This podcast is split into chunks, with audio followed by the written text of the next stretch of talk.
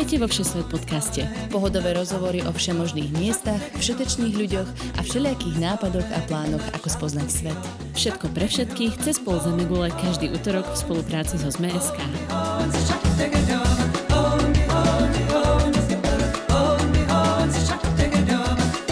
Ahojte milí poslucháči, sme späť s cestovateľským podcastom Všesvet, v ktorom si každý útorok poklábosíme o rôznych krajinách, ľuďoch, náboženstvách, spôsoboch cestovania, živote v zahraničí, no je toho dosť.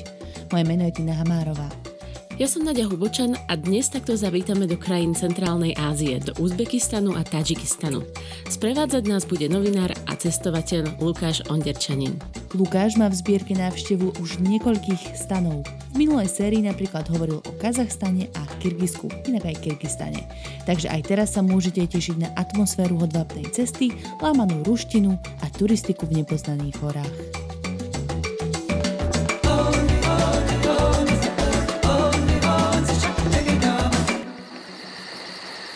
Vedeli ste o tom, že v Thajsku je 35 tisíc chrámov, alebo že staroveké mesto Ayutthaya bolo kedysi najväčším mestom celej planéty? Keď ho Európania v 18. storočí objavili, okamžite ho označili za 8 div našej planéty. Nebuďte len obyčajným turistom. Dozvedte sa viac o krajinách, do ktorých cestujete. Na dovolenka.sme.sk si už teraz môžete objednať dovolenku v Thajsku vo výhodných zľavách. Dobre, ahojte všetci, vítajte v podcaste, vo Všeset podcaste. Čaute všetci. Onďo, vítame teba špeciálne opäť. Ďakujem za pozvanie, teším sa, že tu môžem byť znova. Nedka, ahoj.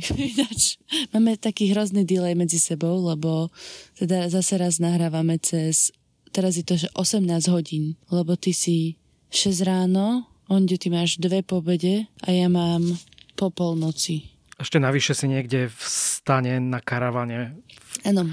nejakej austrálskej divočine, že? Uh, ešte pri Melbourne ináč, nedaleko, ale to stačí, keď vyťahneš pety z mesta. A teda ospravedlňujem sa, kvalita zvuku bude biedná ako vždy z mojej strany, lebo som spím teda v stane na aute a je to rovno vedľa takej nejakej diálnice. A nahrávam na telefón, lebo som si dneska zabudla počítač v kaviarni, takže je, je to komplikované. A všetci to teda spia okolo, tak možno občas budem tak trošku tišku hovoriť. Aha, no tak ja tu mám zase dieťa opäť pri sebe, takže mľaskania a pípania, tak to nie som ja, ale to malá Alická, ale poďme k téme, lebo Ondio cestoval po všetkých stanoch pomaly, pomaly, ktoré sa dajú, ty na nich iba jazdí zatiaľ. A čo ťa tam, čo ťa tam tak ťahá? Prečo sa tam pravidelne vraciaš? Tak tá stredná Ázia je podľa mňa ešte stále taká pomerne autentická. Nie je tam veľa turistov, aspoň teda v niektorých z tých krajinách. Je tam lacno, jedlo je tam tiež fajn a je tam nádherná príroda. A v prípade toho Uzbekistanu aj hm, história a architektúra, takže Mhm. taká kombinácia tohto všetkého. Čiže kedy a kde presne si tento rok bol? Tento rok sme boli od polovice augusta až do takej polky septembra v Uzbekistane, Mhm. potom pár dní v Tadžikistane, vrátili sme sa späť do Uzbekistanu a ja som ešte teda pokračoval sám do Kyrgyzska, kde som zostal už z takých skôr pracovných dôvodov ešte nejakých 15 dní. Mhm. Takže dokopy tá naša dovolenka v týchto dvoch krajinách trvala nejakých 17 dní a ešte tie zvyšok v Kyrgyzsku. Dneska to dáme tak trochu inak, ako obvykle. Väčšinou sa začneme rovno rozprávať o tej konkrétnej ceste. Dneska by som sa možno chcela viacej rozprávať o príprave.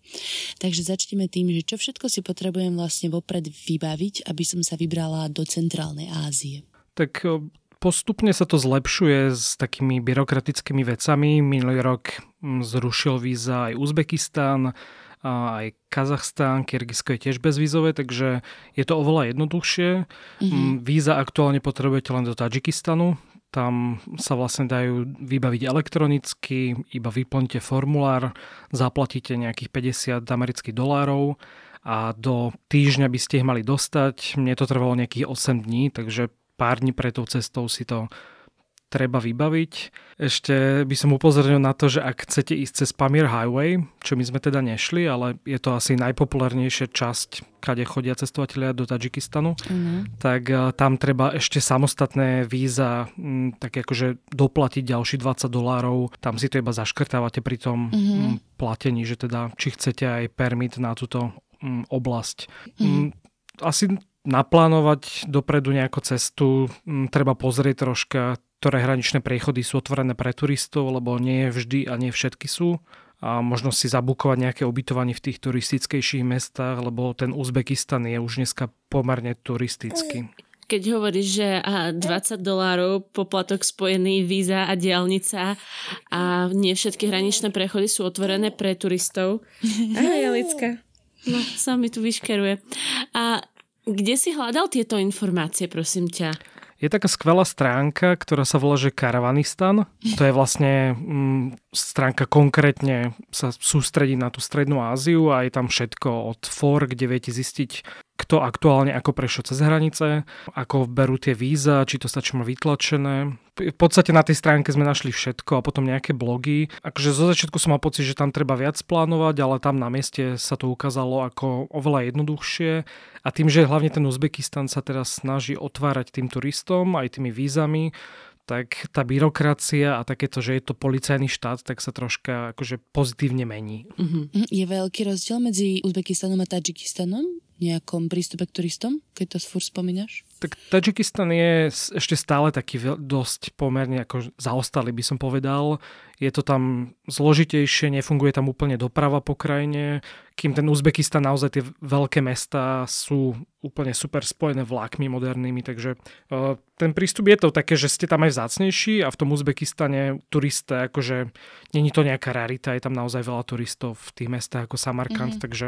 Chápem. Mm-hmm. Ako si cestoval? Kde si hľadal letenky? Tak tentokrát sme si zvolili možnosť, že už nechceme veľa prestupov a podobne, takže sme išli cez Moskvu aeroflotom, ruskými aerolinkami. Mm-hmm. Tie letenky neboli až tak lacné, okolo nejakých 450 eur, mm-hmm. s tým, že my sme si ich kupovali s príletom do Taškentu a cestu späť sme mali z iného mesta. Mm, dvaja kamoši, ktorí boli so mnou, tak oni leteli z Buchary, čo je na západe Uzbekistanu mm. a ja som potom letel až z Biškeku. Ak teoreticky človek chce viac ušetriť, tak sa dá spraviť to, čo sme spravili minulý rok a leteli sme z Budapešti do Astany, teda Nursultan už dnes v Kazachstane mm-hmm. a stade sa za nejakých podľa mňa 20 hodín viete dostať vlakom do Taškentu. Akože tam ide už presne o ten komfort, či chcete sa presúvať a stratiť napríklad deň cestovaním, alebo radšej dáte viac peňazí a dostanete sa priamo do Taškentu. Ale taká letenka je teda lacnejšia, hej? Tá letenka, ten výzer určite lacnejší, ale je to výzer, takže keď tam prihodíte batožinu väčšiu, takže... žiadny štandard. Takže presne žiadny štandard a akože ne, nebolo to až tak výrazné ako minulý rok. Minulý rok nás vyšla letenka z nejakých 90 eur, plus nejakých 30 za batožinu. Tento rok už tie ceny sa pohybovali okolo 200 eur, mm-hmm. 250, takže, takže sa to až tak neoplatilo. Jasné. Čo si si vlastne na takýto 18-dňový až viac výlet zbalil? Tak dosť to závisí od toho počasia, že kedy tam človek ide. Tak v lete napríklad. Hej, v lete v tom v tom Uzbekistane je veľmi teplo ešte stále, takže v Taškente aj v Samarkande bolo 35 stupňov, takže tam až tak veľa toho teda nepotrebujete.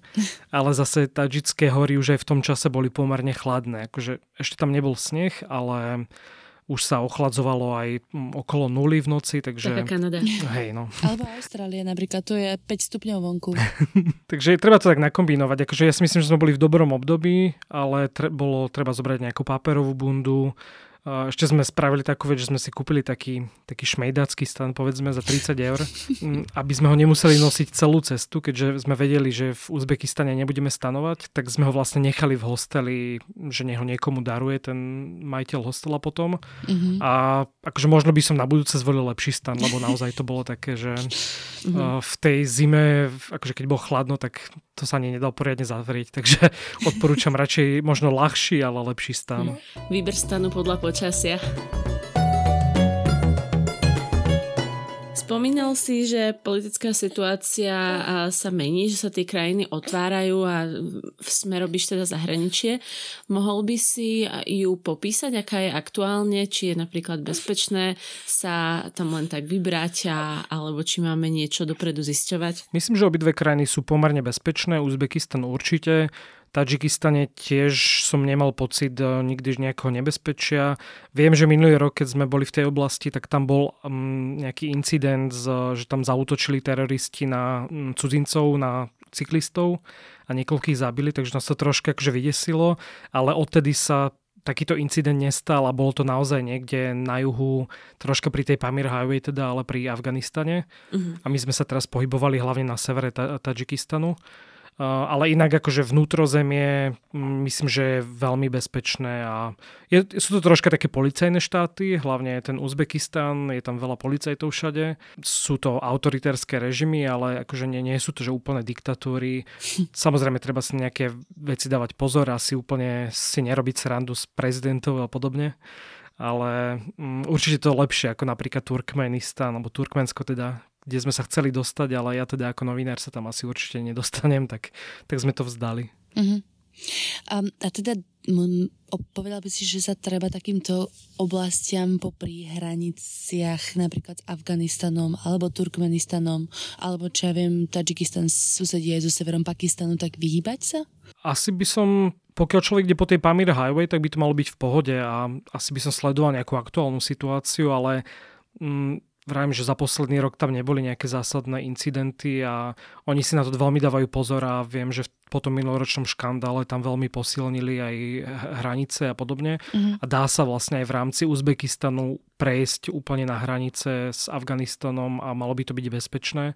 Akurát sme to už mali troška od ruky, takže nemyslím si, že by to bolo nejako mm, zásadne nebezpečné aj v tých oblastiach. Jasné. Sú tam nejaké špeciálne pravidlá, a teda nemyslím iba, že také nejaké zákony, ale aj nepísané pravidlá pre ženy. A pretože, pýtam sa preto, že tie krajiny sú prevažne moslimské, takže či to napríklad nie je ako v Iráne, že je dobré, aby ženy nosili šatky na hlavách alebo nejaké zahalovanie sa a tak podobne, že či tam si videl takýto štandard v uliciach? Práve, že ani nie. Je to taký pomerne liberálny islám. Mm-hmm. Akože sú určite v menších dedinkách, niekde v Tadžikistane chodili ženy so šatkami a v Uzbekistane tiež niekde v Buchare to bolo viac vidieť, ale určite to není taký pomer, ako je to napríklad akože v Iráne, kde to je povinné. Tu ani, akože povedal by som, že 60% žien nenosí vôbec šatky, takže, mm-hmm.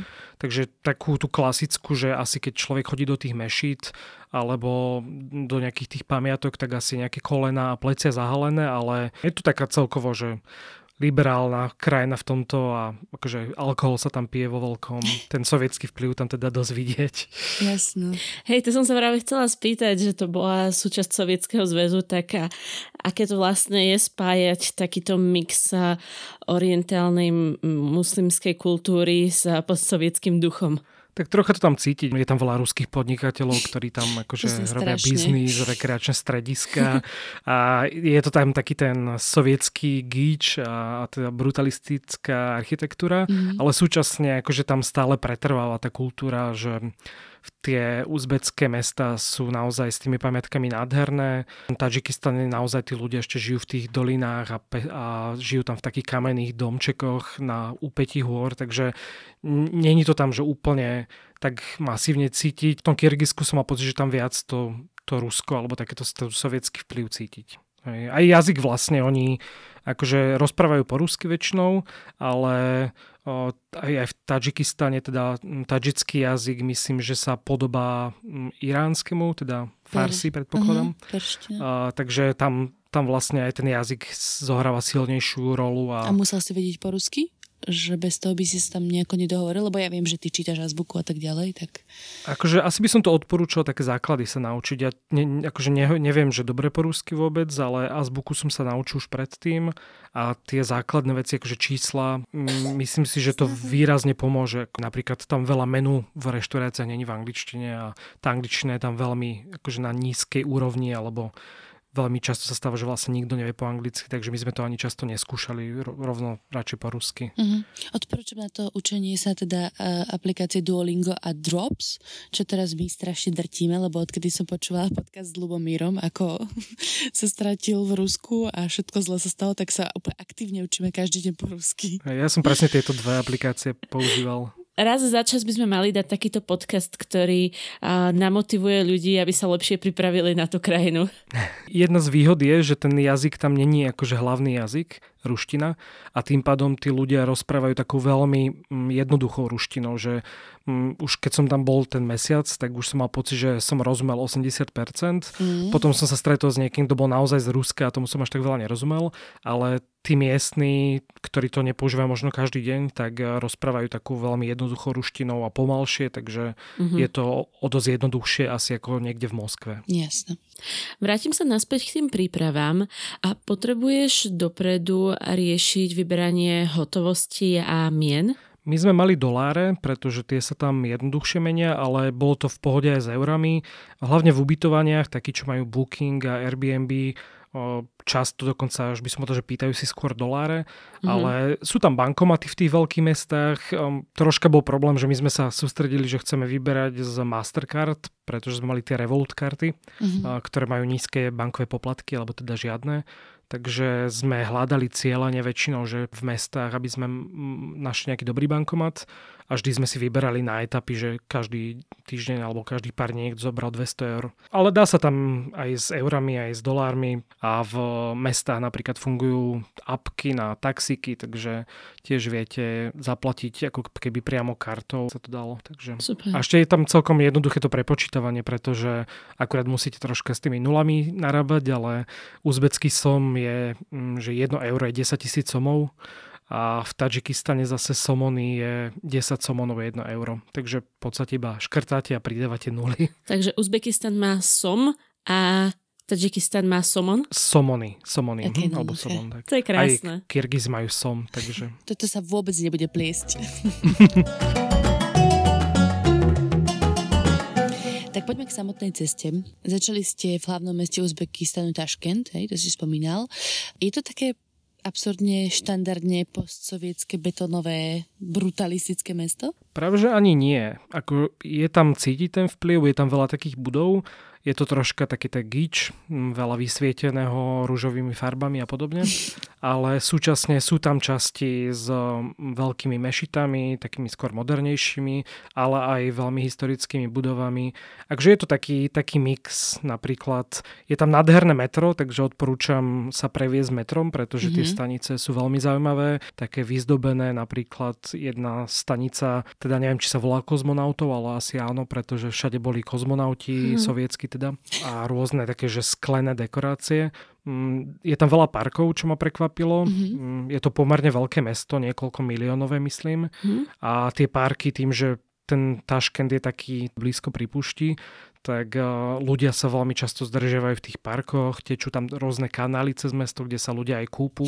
Lebo môžu. Áno, takže, takže nedalo by sa tam vydržať asi v júli, keď tam naozaj býva na 40 stupňov, tak, tak v tých parkoch sa dá veľmi dobre osviežiť. Bolo nejaké jedno miesto v Taškente, ktoré ťa naozaj oslovilo, že by si odporúčil každému človeku tam zájsť? Mm, keď chcete nejako prvýkrát akože zažiť už tú tradičnú kultúru, tak eh, troška severnejšie od centra je taká, také prvé historické námestie. Mm-hmm. Bohužiaľ teraz si nepamätám, ako sa volá, ale v podstate je to mm, taká tá tradičná madresa.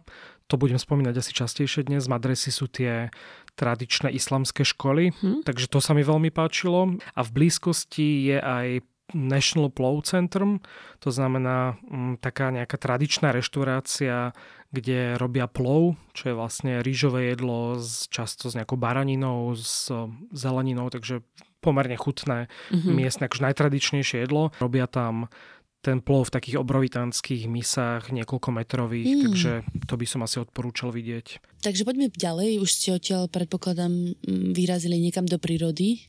Ja už viem, vy ste išli na, na rekreačné sústredenie ROH. Hej, hej, my sme si povedali, keďže sme naozaj, teda ja neúplne mám rád tie vysoké teploty, takže by som niekde ušiel na chvíľku do hôr a dve hodiny od Taškentu je jazero Šarvak, taká veľká priehrada teda. A niekto nám odporúčil, že tam je pekne, dá sa tam robiť paragliding a turistika a podobne. Takže sme chytili taxík e, v Taškente, za dve hodinky nás odviezol k jazeru ten pán šofér. Po ceste nám teda ponúkol nejaké že piva, vrav, že tam ešte dievčata doveze do večere, ale to sme vtedy akurát odmietli. No jasne. Uh, Víno, a... žena, všetko. Keby videli náš stan, tak neviem. No. A rozložili sme si teda stan pri tom jazere a je to veľmi pekná oblasť, tá voda bola veľmi príjemná, takže také na osvieženie. A je to troška také tiež sovietské stredisko, takže tam asi tak do druhej v noci hrala ruská technohudba, čo teda nie sme úplne fanúšici, mm-hmm. takže ako jednodňový výlet, taký, že s prespaním napríklad v stane alebo v niektorým mm-hmm. z mhm. tých hotelov, to odporúčam, že je to také osvieženie z toho Taškentu. Odtiaľ ste teda prekročili hranice do Tadžikistanu, je to tak? Hej, taxikár nás odviezal až na hranice. Mm-hmm. Tam sme čakali teda, že to bude troška ťažšie, lebo veľa tých for hovorí o tom, že tí colníci aj uzbeckí, aj tadžickí sú pomerne prísni a že prehľadávajú batožiny. Za celú dobu sa nám to ani raz nestalo, takže myslím si, že sa to zlepšuje a vôbec nikto neriešil, či máme niečo. Prekračovanie hraníc v podstate všetkých na tomto výlete bolo veľmi jednoduché, prekvapivo. Uh-huh. A my sme vlastne prešli do Tadžikistanu, do mesta Chujant, ktoré je akože druhé najväčšie mesto v Tadžikistane na severe. To je také pomerne príjemné mestečko, tiež tam boli dosť vysoké teploty, okolo 37 stupňov, takže to bolo horšie. Rád, ale no, troška už som sa tešil teda do tých hôr, ale Pozreli sme si tam takú pevnosť zvonka, boli sme tam tiež vo veľmi dobrom plov centre, takže to je ďalšia z vecí, ktorú odporúčam v Chudžande. Mm-hmm. Je tam taká obrovská socha um, Ismaila Samanio, čo je vlastne otec stažického národa, takže tam sa viete prejsť, dokonca tam vedie k nemu aj lanovka, keby ste boli lenivejší, ale mm. oni väčšinou cez deň asi majú nejakú siestu, pretože tam naozaj v tých teplotách vysokých nikto vôbec nebol. Na takú zastávku pred napríklad trekovaním to odporúčam. No a potom my sme sa vlastne vybrali z Chudžandu do Hôr, do takej horskej osady Artuč. Tie cesty sú dosť zlé v Tadžikistane a to napriek tomu, že sú to napríklad hlavné ťahy. Mm-hmm. Takže sme sa vybrali vlastne do hôr, do takého kempu, kde sme boli jediní, neboli tam žiadni turisti. Prespali sme vlastne v takej ubytovni a odtiaľ sme začali trojdňový trek. So všetkými vecami sme vlastne išli z nejakých 2900 metrov až do 3900, myslím, okolo nádherných jazier. 3900 s mizerným stanom ste išli? Hej, hej, ale spali sme v 3000 pri jazere vedľa nejakého lesníka, ktorý nám akože ponúkol aj jedlo večer, aj čaj, takže on to tam akože predáva, takže nebolo to až tak hrozné. Uh-huh. Nebola to jednoduchá turistika, ale pre priemerných turistov je to zvládnutelné, alebo možno aj podpriemerný. Keď... Hej, tak ja by som to zvládla. Hej, keď som to zvládol, Ale ja, ty na prosím ťa, ty už chodíš na niekoľko dňové výlety, ty už sa nemôžeš považovať za Ale bežného nechceš turistu. Ma, nechceš ma stretnúť vtedy. Hej, nebolo to také úplne. Bolo to veľmi dlhá turistika. A ešte teda sme spravili troška chybu, že posledný deň sme prišli k jazeru Alovadin a tam vlastne končí ten trek a odtiaľ sa viete odviesť autom a my pri tom, ako sa, sme sa už tak naučili vyjednávať s tými taxikármi, tak sme odmietali tie ponuky, že a to je drahé, tam, mm-hmm. takže chceli pomerne dosť veľa peňazí za asi 20 kilometrový úsek. Tak sme si hovorili, že ráno niekoho zoženieme a auto nebolo. Takže sme bohužiaľ museli šlapať 18 kilometrov s 15 kilovými batohmi. No. Ale bola to pekná turistika, len taká únavná dosť. Takže sme museli akože prísť do nejakej dediny, ktorá bola teda prvá dedina 18 kilometrov. Tam sme klopali ľuďom na dvere, či nás niekto neodvezol, lebo tam už mali auta. Tak potom za skoro takú istú cenu, ako by nás odviezol z toho kempu, nás odviezli asi posledných 5 kilometrov na hlavnú cestu. Takže ste sa úplne ukážkovo nechali turisticky ošmeknúť. Troška sme sa tak prepočítali, to nazvime. Ale akože, hej, niekedy si treba povedať, že OK, tak nestojí to za to, ale tá, celá tá cesta bola veľmi pekná, takže nelutujem to. Ako. Mm. A potom sme teda skončili večer pri jazere Iskanderkul, ktoré je pomenované po, podľa Alexandra Veľkého. On tam niečo magické spravil, ale fakt si už nepamätám čo. ale je to Obsadil tiež také... To asi áno. Sovietské turistické centra pri uh, nádhernom modrom jazere A okrem toho prezident Tadžický tam má svoju daču, takú akože veľkú chatu niekde. Je tam hrozná cesta, čo som teda nečakal, lebo som myslel, že to je, keďže je to jedno z najpopulárnejších miest na také prázdniny, tak že tam bude naozaj veľa ľudí.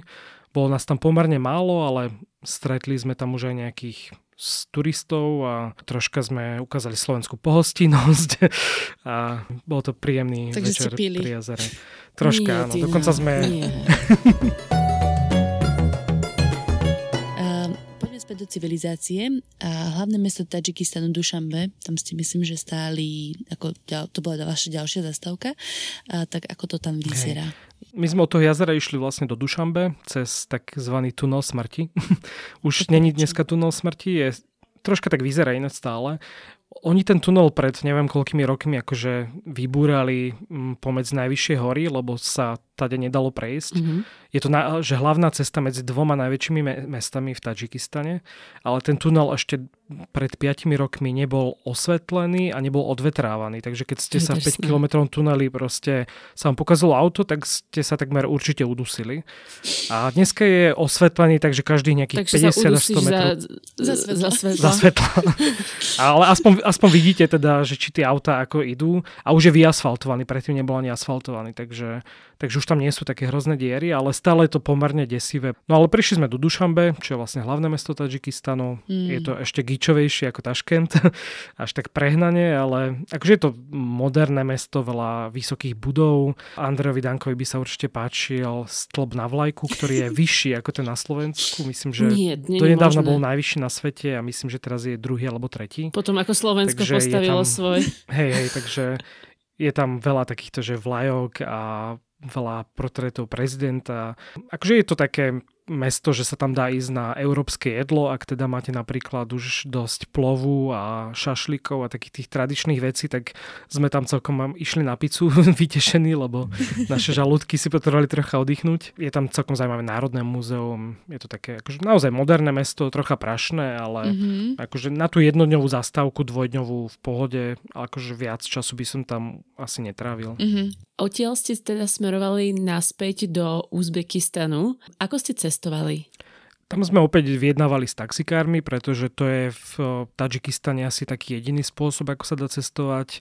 Teoreticky ešte sa dá chodiť tými maršrutkami, takže takými zdieľanými autobusmi, ale mm-hmm. je to zložitejšie a keď máte batožinu, tak niekedy vám to chcú hodiť na strechu, čo teda nie úplne chcete, keď chodíte cez zlé cesty. Prešli sme cez hranicu, tam nás, akože sa vrhli na nás desiatky taxikárov. Vlčáci. Strašne sa pohádali kvôli nám, aj sa začali byť. Vážne? lebo oni sú nejako dohodnutí, že jeden deň berem turistov ja, druhý deň ty. A my sme teda potrebovali z nejakých 6 hodín cesty do mesta Šábrisaps. Tie ceny boli rôzne, takže jeden nám slúbil takúto cenu, neviem už koľko to bolo, nejakých 40 eur prepočte asi zase. Sadli sme si do jeho auta a potom nám povedal, že to bude 45, takže mm. to bolo troška také, bolo tam také trocha napätie, ale nakoniec sme teda odišli a Takže ste sa, takže taxikári sa pobili medzi sebou ešte aj vy ste sa skoro pobili s taxikárom, hej? No, mali sme takú neúplne dobrú atmosféru v aute a on nám teda slúbil, že nás vyloží v tom meste Shabrisabs a že nás tam teda cez noc, my sme tam chceli prespať, že tam počka tiež a že ráno nás zoberie do Samarkandu, mm-hmm. ktoré kúsok akože za kopcom odtiaľ, ale my sme ho potom odmietli a povedali sme, že my nevieme, kedy budeme chcieť odísť. Takže bohužiaľ taxikári mm-hmm. sú takí akože rovnakí všade. No ale mm, dorazili sme do Šárisabzu, čo je mesto v UNESCO, ale na rozdiel od tých ostatných UNESCO miest mu hrozia, že mu ho zoberú, to, ten titul. To je zaujímavé. Pretože sa pred pár rokmi rozhodli, že zrovnajú zo zemou všetko okolo tých pamiatok. že sú tam akože nádherné mešity a také tie pozostatky obrovských brán a podobne, ale predtým to bolo akože v uličkách takého akože zaostalého mestečka, takže sa rozhodli, že to akože zbagorujú a spravia tam obrovitanské námestie s parkom a v tom parku sú tie Aha. pamiatky, takže je to pekné, ale je to také umelé troška mm. a mm, akože není to úplne to je ideálne. Máš pocit, že stratilo autenticitu to mesto? Hej, presne to, že, že je to také vyslovne, že turistické, aj keď tam není veľa turistov, lebo to nie je tak, také lákadlo asi ako Samarkand, ale mm. je to troška také presne, že zábavný park z toho. A čím je to teda slávne? Tak Šarisabs je e, rodné mesto Timura Veľkého, čo je vlastne mm-hmm. akože jeden z najúspešnejších dobyvateľov na svete, by som povedal. Z Wikipédie teda ne, citujem, že bol... Um, ja, sa, ja sa práve, že si pamätám, že sme sa o ňom kedysi učili, že bol akože podobný ako Alexander Veľký alebo niečo takéto. Mm-hmm. Ale z Wikipédie som našiel teda, že bol mimoriadne krutý dobyvateľ a za jeho armádu zostávala spálená zem a hromady mŕtvol. Mm. Uzbeci ho majú ako za národný t- symbol a všetko je teda po ňom pomenované. Mm-hmm. Oni mu dokonca postavili v tom Šahrisab za obrovitánsku hrobku, kde mal byť pochovaný pre prípad, ale m, teda nedoviezli ho až tam a došiel iba do Samarkandu, takže v Samarkade si viete pozrieť jeho hrobku. Mm-hmm. A, ale tá jeho ríša sa vlastne postupne ako keby rozpadla, mm-hmm. Keďže ale nemá úplne následovníkov. Keď to povieš, že Timurová ríša, tak akože mi tam kde si vzadu niečo cinka, ale je veľmi ďaleko. Presne tak, že, tak veľ, veľmi nejako, že v podvedomí som si niečo také pamätal z dejepisu. Mm-hmm. Pozreli ste sa aj do Samarkandu? Uh, bolo fakt pekné to mesto, ale teda pre mňa osobne to bolo troška sklamanie, ale akože na, to námestie Registán, ktoré poznáte, keď si vybavíte hodvábnu cestu alebo Uzbekistan, tak pravdepodobne vám vyskočí práve Registán. To námestie je nádherné, je tam veľa týchto madres a rôznych mešít, je to väčšinou veľmi dobre zrekonštruované, nie všetko je autentické, takže keď si pozriete fotky spred 20-30 rokov, tak to vyzeralo dosť zle. Mm je to veľmi turistické mesto, s čím treba rátať a to mi troška tam prekážalo, že teda boli tam spravené tiež také umelé ulice, plné suvenírov, vrátane z tých samotných pamiatok, takže mm-hmm. keď vôjdete do tých mešít alebo do tých madres, tak na tých dvoroch sú všade predajcovia, a láka vás do tých svojich obchodíkov a troška to stráca takúto autenticitu. A tak vieš, predstav si, že tam bola hodvábna cesta, tak tiež tam mal všade od obchodníkov, ktorí sa ti snažili niečo hej. predať, tak svojím spôsobom možno tá atmosféra, vieš, je taká istá. V tých pamiatke mi to troška prekážalo. Ale sú tam nádherné miesta, teda mm. okrem Registánu je tam tá Timurová hrobka a potom je tam taká, volajú to, že Avenue Mausolei, myslím, že sa volá Sharky Zinda a tam je pochovaných viacero nejakých významných dejateľov a je to veľmi pekné. Tam sú akože v podstate takéto hrobky, všetky vykachličkované tými tradičnými orientálnymi mm. kachličkami. Takže... Videla som fotky, je to úprimne veľmi pekné, ale teda chápem, že to nemusí každému vyhovovať. Takže určite sa tam treba zastaviť a ešte by som určite dal do pozornosti, že tam teda neviem, či každý večer, ale pravdepodobne každý večer o 9 býva svetelná show na tom námestí Registán a my sme ju zmeškali napriek tomu, že sme bývali presne 50 metrov od toho námestia, pretože sme o nej nevedeli a počuli sme, že hrá nejaká hudba a 15 minút sme sedeli na izbe a počúvali, že hudba a potom nás nieko napadlo, že či to nie je svetelná show a prišli sme si na poslednú minútu, takže prosím skontrolujte si, kedy chcete vidieť svetelnú show a nezmeškajte ju. Tradičnú orientálnu svetelnú show, hej. hej, hej. Posledná zastávka na tvojej ceste bola Bucha Sahara a viem, že tiež sú tam nejaké pamiatky. A čo ťa tak najviac zaujalo? Tak Buchara je jedna z, jedno z tých vzdialenejších miest, tiež to bolo nejaké hlavné mesto, myslím, že Bucharského chanátu tie písne okienko. A je to oveľa autentickejšie ako Samarkand. Takže mne sa teda oveľa viac páčilo, má veľmi dobrú atmosféru. Potom ešte teda je ešte vzdialenejšie mesto Chiva, ktoré je ešte zachovalejšie, ale mm-hmm. už je mhm. naozaj nejakých 6-7 hodín, myslím, cestovania, takže tam už sa nám nechcelo cestovať.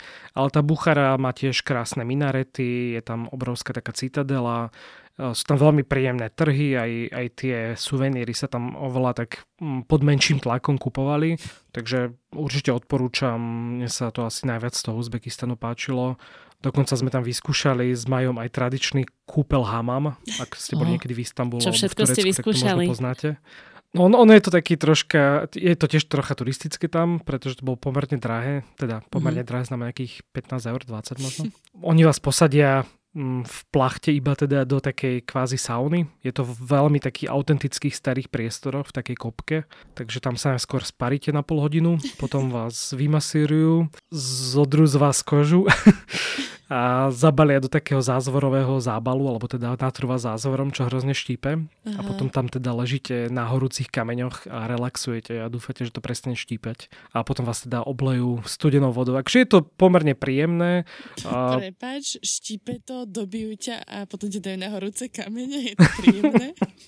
Ale tá masáž bola naozaj fajn, takže... Uh... Akože pardon, ale po troch mesiacoch materskej dovolenky, keď mi povie, že sa niekde môžem sedieť pol hodinu v kľude, potom ma vymasírujú, tak môžu na mňa kľudne na to... Na... Ťa vyšľahať zázvorovými hľuzami. Hej, nech ma aj vyšľahajú zázvorom. Pre ženy by som odporúčal, tam sú myslím, že druhé kúpele, lebo teda boli tie recenzie veľmi zmiešané, ale podľa mňa negatívne boli hlavne preto, že veľa ľudí od toho na, naozaj čakalo wellness a ono to tam vyzerá veľmi tak tradične a staro a není to možno. Teda akože ne, keby som tam bol žena, tak tam nechcem asi byť, lebo tam teda akože chodia polonahy chlapi. Tradične a staro vidím s plesňou na nohách. vecka, veď tam proste moči vylievajú na ulicu pred tie kúpele. Takže, ale je to, je to zážitok, možno. To bol koniec cesty, koniec eh, našej spoločnej cesty a chalani odtiaľ vlastne odlietali späť domov a ja som sa potom postupne priebehu týždňa presúval do Kyrgyzska. Po ceste je Ferganské údolie, ktoré je pekné, ale teda boli tam vysoké teploty a um, už som mal teda celkom dosť trhov miestnych pochodených a tie sú tam asi najzaujímavejšie, tak som si hovoril, že to vynechám. Ale ak by niekto mal viac času, tak aj to Ferganské údolie na východe je určite zaujímavé a potom vlastne teda um, som sa presunul do Kyrgyzska, takže aj tak sa dá ten itinerár postaviť.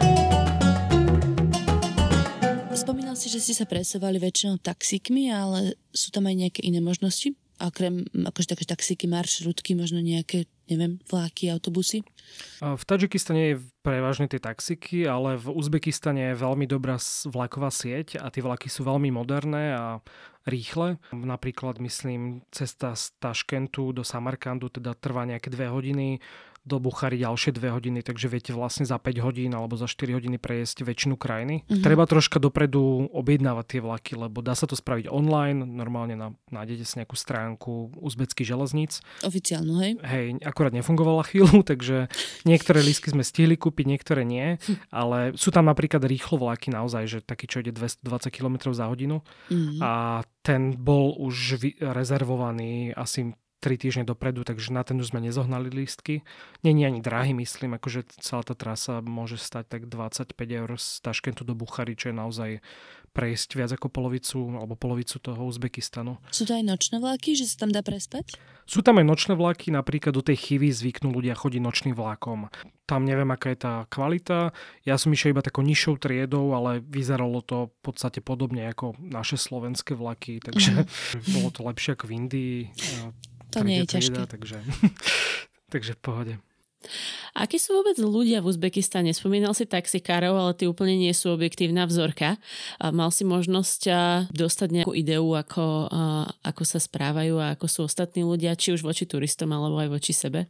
Väčšinou boli milí, v tom Tadžikistane sa mi zdali taký možno akože otvorenejší turistom kvôli mm-hmm. tomu, že ich to bola taká vzácnosť, takže napríklad počas tej našej zdlhavej cesty pešo nás pozval pastier na čaj a na nejaké jedlo naozaj, že nás zavolal z cesty, že tu mám trocha čaju, tak sa podelím.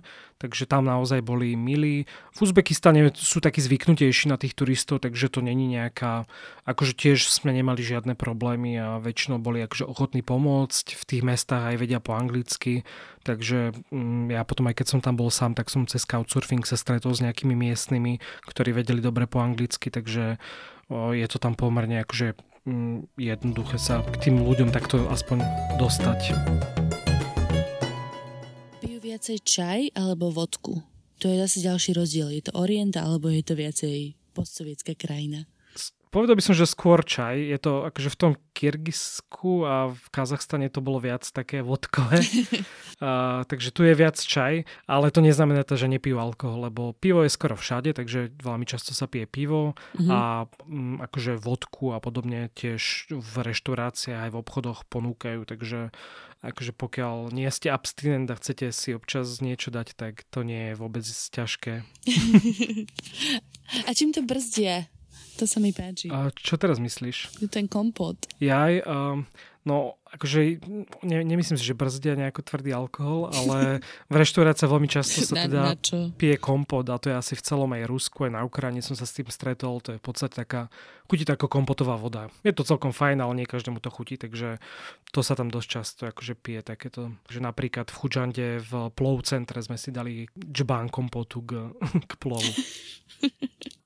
No ale čo jedlo, okrem plovov, ktoré si teda spomínala, šašlikov, boli tam možno nejaké vplyvy čínskej kuchyne alebo nejakých iných vlivov? Čínska ani nie, lebo tá Čína není až tak blízko, mm-hmm. ale je tam nejaká ujgurská menšina, takže nejaké jedlá ako langman, čo sú také nudle s mesom a so zeleninou, mm-hmm. veľmi dobré, tak tie tam často nájdete. Tie plovy sú tiež, tie majú skoro všade a sú rôzne s konským mesom, s baraním mm. mesom, vajčka do toho dávajú. A to je také risotto, hej? Také risotto, len je dosť masné. Akože celkovo tá stredoazijská kuchňa je pomerne nezdravá. Všetko sa kúpe v oleji trocha, takže to nie je úplne ideálne na žlčník a podobne. Ale dalo sa to. Ja už nemám žlčník, ja som v pohode. Ale napríklad iránska kuchyňa je tam populárna v Dušambe, tam sme boli aj v takej uh, iránskej reštaurácii. Troška problém, že vo veľa reštauráciách takých menších nemajú úplne menu, takže prídete do reštaurácie mm. a pani sa na vás pozrie a my, že što? A ona, že šašlík a mi dá. tak, takže sme viackrát mali, takže sme si iba vybrali to, čo nám povedala, že má. Uh-huh. Takže, takže to. A potom je tam populárne také, také taštičky plnené mesom, volá sa to samsa, to je vo veľa krajinách sveta, takže uh-huh Mm, väčšinou tam dajú cibulu a, a mleté meso a mm, je zaujímavé, ako to pečú, väčšinou sa to naliepa, takéto akože surové cesto s tým mesom na, do, do pece dovnútra a potom sa to iba odliepa už mm. upečené. A potom ešte taká zaujímavosť, e, kým minulý rok sme teda skúšali kumis, čo bol kvasené kobylie no. mlieko, nie je úplne chutné, tak tu je veľmi populárne nie ako nápoj, ale jedlo, volá sa to kurut alebo šoro, v každej krajine inak. Aha. Sú to také malé tvarohové slané guličky. Oh, Mám nejaké doma, keby ste chceli ochutnať. Trvanlivé takže... teda. Staré plesnivé. Chutí to ako taká žinčica v cukríku. Akože není to, mne to teda osobne veľmi nechutí, je to extrémne mm. slané, ale tam je to veľmi populárne tak čo ako taký snack. Že... Mne to nechutí, ale vám to, vám to ponúknem rád. ale ja som to ponúkol kolegom a niektorým to chutilo. A potom ovocie, určite jedzte ovocie, sú tam fantastické melóny, hlavne v Uzbekistane, všade je veľa melónov, tých žltých medových. Mm. A teda ja viem, onde ty si kavičkársky bonvian, zbožníš dobrú kávu, tak netrpel si tam v Uzbekistane a Tadžikistane? Troška trpel, ale dalo sa to prežiť v mestách. Je veľa aj dobrých kaviarní tých veľkých, takže tam to nebol problém a už som sa naučil, že pár dní vydržím bez tej kávy, takže... A nosíš si furt tie kapsulové kávy, čo, čo si si nesol do hôr?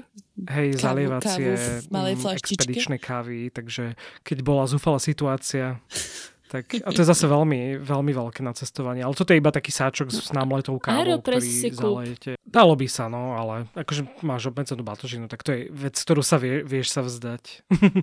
Nie, nie je to ťažké. To my to nosíme normálne na túry, to má, ja neviem, asi 20 gramov, také plastové to je a ty to iba ale pretlačíš. Ale je to málo fancy.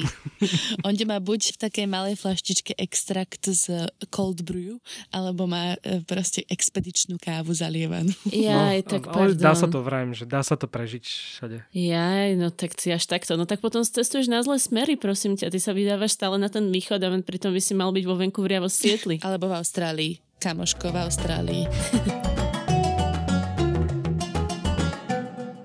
Dobre, blížime sa k záveru. Máš nejaké typy, ktoré ešte neodzneli na cestu?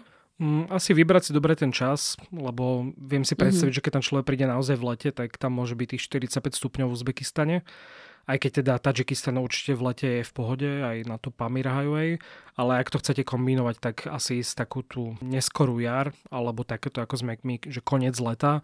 Už ten september napríklad v horách bol chladno a veľa pastierov sa stade stiahovalo preč, takže ideálne začiatok septembra. Potom tú ruštinu, čo som spomínal, aspoň nejaké základy sa naučiť. A mm, ešte možno vodu, to je taký mm-hmm. tradičný asi typ, že nepiť vodu z prameňov bez filtra, takže my sme tentokrát zobrali také tie chlorové kvapky, ktoré sme si nakvapkali a to sme vlastne používali iba na tom treku a potom sme kupovali vždy balenú vodu, pretože tie žalúdočné problémy vás aj tak neobidú, aspoň teda nás opäť raz neobyšli, ale je to dobrý tým na to. No a úplne na záver a povedz našim poslucháčom, prečo by sme sa mali vybrať do týchto krajín a prečo sa tebe tie stany tak veľmi páčia tak treba tam ísť, kým sa z toho nestanú najviac našťované destinácie a stratí to takú tú svoju autenticitu. tá kultúra je veľmi zaujímavá, aj architektúra a mm, tí ľudia väčšinou, čím menej turistov tam je, tak sú milší, takže keď sa z toho stanú turistickejšie destinácie, tak tam asi bude viac ľudí, ktorí budú chcieť možno zarobiť a podobne mm, na tých turistoch, takže mm, to je asi typ pre celý ten región, že je to naozaj ešte taká mm, neobjavená možno destinácia a tá príroda aj tá kultúra je naozaj pekná. Uh-huh. No a ak by sa niekto vedieť aj viacej o tomto, tak on robí prednášku. Teraz niekedy, čo skoro, povedz kde? 19. novembra bude prednáška cestoklubu na Prírodovedeckej fakulte Univerzity Komenského v Bratislave, takže myslím, že o 7. večer, tak ak by ste chceli vidieť aj nejaké fotky k tomu, tak ste vítaní. Tak, takže šup, šup všetci tam. Od nás je to na dneska všetko. Ďakujeme veľmi pekne. Ďakujeme, Ondio, že si si to s nami opäť zvládol raz. Zase budeš mať parádny zvuk, lebo si v smečkarskom štúdiu. A ja ďakujem a už dúfam, že na budúce budeme osobne nahrávať oproti no. sebe teda. No dúfam aj, keď už si neprišiel. Áno, v decembri sa všetci chystáme. To fakt, to bude veľká stretávka po rokoch. Áno. Ďakujeme teda aj vám poslucháčom, že nás počúvate, zdieľate na sociálnych sieťach, komentujete, píšete recenzie, hviezdičkujete, ste super. Hej, veľmi nás to teší. Uh, dúfam, že aj vás tešia naše malé podcastové výlety, takže počujeme sa už o týždeň. Majte sa pekne. Ahojte. Čauky. Ďakujeme, Onďo. Mm, ďakujeme.